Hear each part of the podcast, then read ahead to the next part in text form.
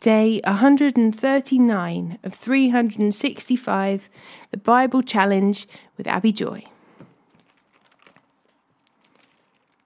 Psalm sixty-four, verse one to ten. O God, listen to my complaint. Protect my life from my enemies' threats. Hide me from the plots of this evil mob, from this gang of wrongdoers. They sharpen their tongues like swords and aid their bitter words like arrows. They shoot from ambush at the innocent, attacking suddenly and fearlessly. They encourage each other to do evil and plan how to set their traps in secret. Who will ever notice, they ask. As they plot their crime, crimes, they say, we have devised the perfect plan. Yes, the human heart and mind are cunning, but God himself will shoot them with his arrows, suddenly striking them down. Their own tongues will ruin them, and all who see them will shake their heads in scorn. Then everyone will be afraid. They will proclaim the mighty acts of God and realize all the amazing things he does. The godly will rejoice in the Lord and find shelter in him, and those who do what is right will praise him.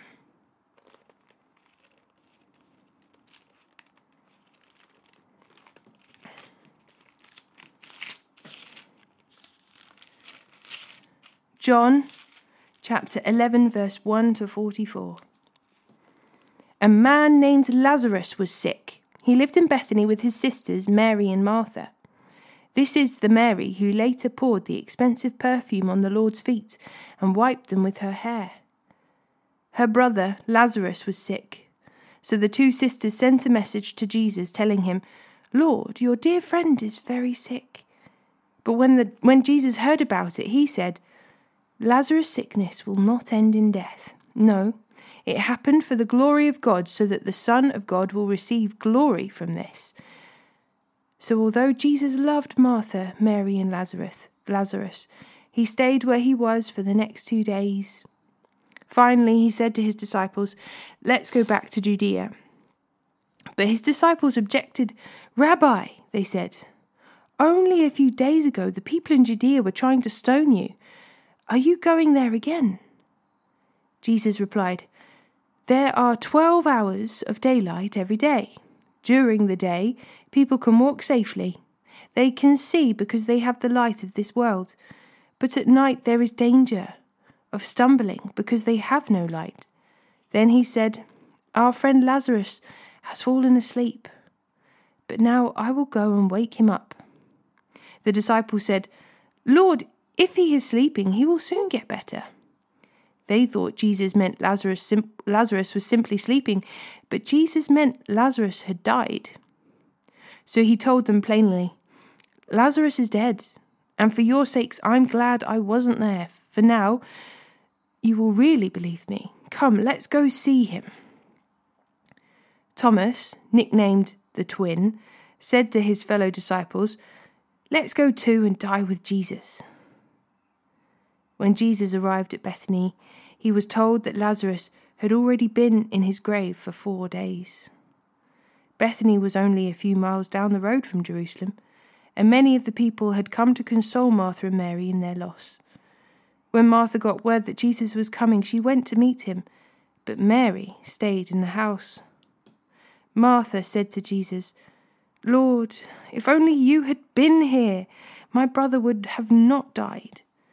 But even now I know that God will give you whatever you ask. Jesus told her, your brother will rise again. Yes, Martha said, he will rise when everyone else rises, at the last day. Jesus told her, I am the resur- resurrection and the life. Anyone who believes in me, even after dying, everyone who lives in me and believes in me will never die. Do you believe this, Martha? Yes, Lord, she told him. I have always believed you are the Messiah, the Son of God, the one who has come into the world from God. Then she returned to Mary. She called Mary aside from the mourners and told her, the teacher is here and wants to see you. So Mary immediately went to him. Jesus had stayed outside the village at the place where Martha had met him. When the people who were at the house consoling Mary saw her leave so hastily, they assumed she was going to Lazarus's grave to weep, so they followed her there. When Mary arrived and saw Jesus, she fell at his feet and said, "Lord, if only you had been here, my brother would not have died." When Jesus saw her weeping and saw the other people wailing with her, a deep anger welled up within him, and he was deeply troubled. "Where have you put him?" he asked them. They told him, "Lord, come and see." Then Jesus wept. The people who were standing nearby said, "See how much he loved him." But some said, "This man healed a blind man. Couldn't he have kept Lazarus from dying?" Jesus was still angry as he arrived at the tomb, a cave with a stone rolled across its entrance. "Roll the stone aside," Jesus told them. But Martha, the dead man's sister, protested, "Lord, he's been dead for four days. The smell will be terrible." Jesus responded, "Didn't I tell you that you would see God's glory if you believed?"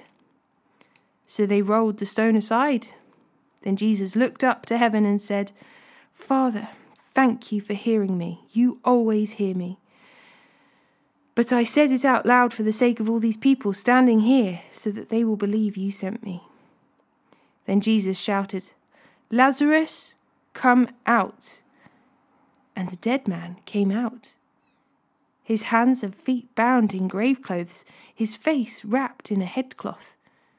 Jesus told them, "Unwrap him and let him go."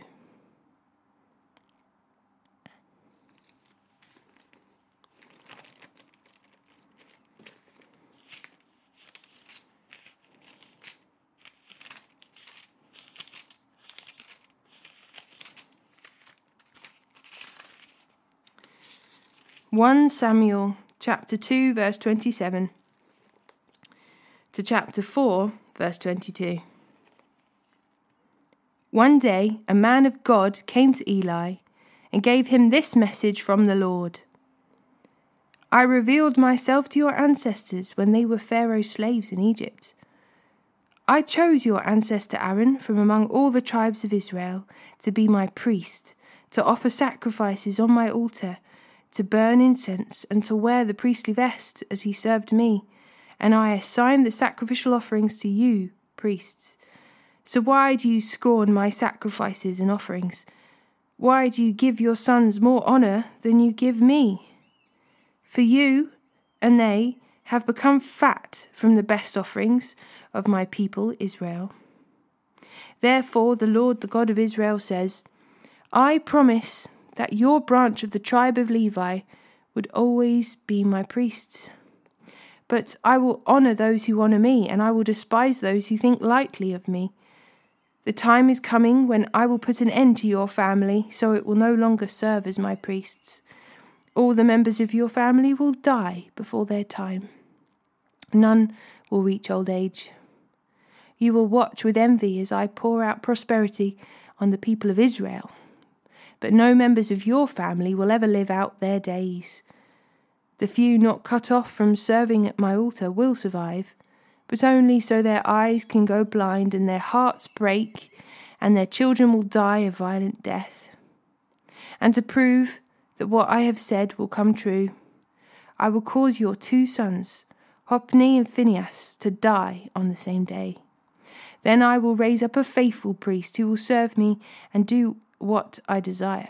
I will establish his family, and they will be priests to my anointed kings forever. Then all of your surviving family will bow before him, begging for money and food. Please, they will say, give us jobs among the priests so we will have enough to eat." Meanwhile, the boy Samuel served the Lord by assisting Eli. Now in those days, messages from the Lord were very rare, and visions were quite uncommon. One night, Eli, who was almost blind by now, had gone to bed. The lamp of God had not yet gone out, and Samuel was sleeping in the tabernacle near the Ark of God. Suddenly the Lord called out to Samuel. "Yes," Samuel replied. "What is it?" He got up and ran to Eli. "Here I am. Didn't you call me?" "I didn't call you," Eli replied. "Go back to bed." So he did. Then the Lord called out again, "Samuel." Again Samuel got up and went to Eli. "Here I am. Did you call me?" "I didn't call you, my son," Eli said. "Go back to bed." Samuel did not yet know the Lord because he had never had a message from the Lord before. So the Lord called a third time, and once more Samuel got up and went to Eli. "Here I am. Did you call me?" Then Eli re- realized it was the Lord who was calling the boy. He said to Samuel, "Go and lie down again, and if someone calls again, say, 'Speak, Lord, your servant is listening.'" So Samuel went back to bed, and the Lord came and called as before, "Samuel, Samuel." And Samuel replied, "Speak, your servant is listening." Then the Lord said to Samuel, "I am about to do a shocking thing in Israel. I'm going to carry out all my threats against Eli and his family from beginning to end. I have warned him that judgment is coming upon his family forever, because his sons are blaspheming God, and he hasn't disciplined them. So I have vowed that the sins of Eli and his sons will never be forgiven by sacrifices or offerings." Samuel stayed in bed until morning, then got up and opened the doors of the tabernacle as usual. He was afraid to tell Eli what the Lord had said to him. But Eli called out to him, "Samuel, my son." "Here I am," Samuel replied. "What did the Lord say to you? Tell me everything, and may God strike you and even kill you if you hide anything from me." So Samuel told Eli everything. He didn't hold back anything. "It is the Lord's will," Eli replied. "Let him do what he thinks is best." As Samuel grew up, the Lord was with him, and everything Samuel said proved to be reliable. And all Israel, from Dan to the north of Beersheba in the south, knew that Samuel was confirmed as prophet, as a prophet of the Lord. The Lord continued, appear, continued to appear at Sihol and gave messages to Samuel there at the tabernacle. And Samuel's words went out to all the people of Israel. At that time, Israel was at war with the Philistines. The Israelite army was camped near Ebenezer, and the Philistines were at, were at Aphek. The Philistines attacked and defeated the army of Israel, killing four thousand men. After the battle was over, the troops retreated to their camps, and the elders of Israel asked, "Why did the Lord allow us to be defeated by the Philistines?" Then they said, "Let's bring the Ark of the Covenant of the Lord from Shiloh. If we carry it into battle with us, it will save us from our enemies." So they sent the men to Shiloh to bring the Ark of the Covenant of the Lord's, the Lord of Heaven's armies, who is enthroned between the cherubim. Hophni and Phinehas, the sons of Eli, were also there with the Ark of the Covenant. When all the Israelites saw the Ark of the Covenant of the Lord coming into the camp, their shout of joy was so loud it made the ground shake. "What's going on?" the Philistines asked. "What's all the shouting about in Hebrew, in the Hebrew camp?" When they were told it was because the Ark of the Lord had arrived, they panicked. "The gods have come into their camp," they cried. "This is a disaster. We've never had to face anything like this before. Help! Who can save us from these mighty gods of Israel?"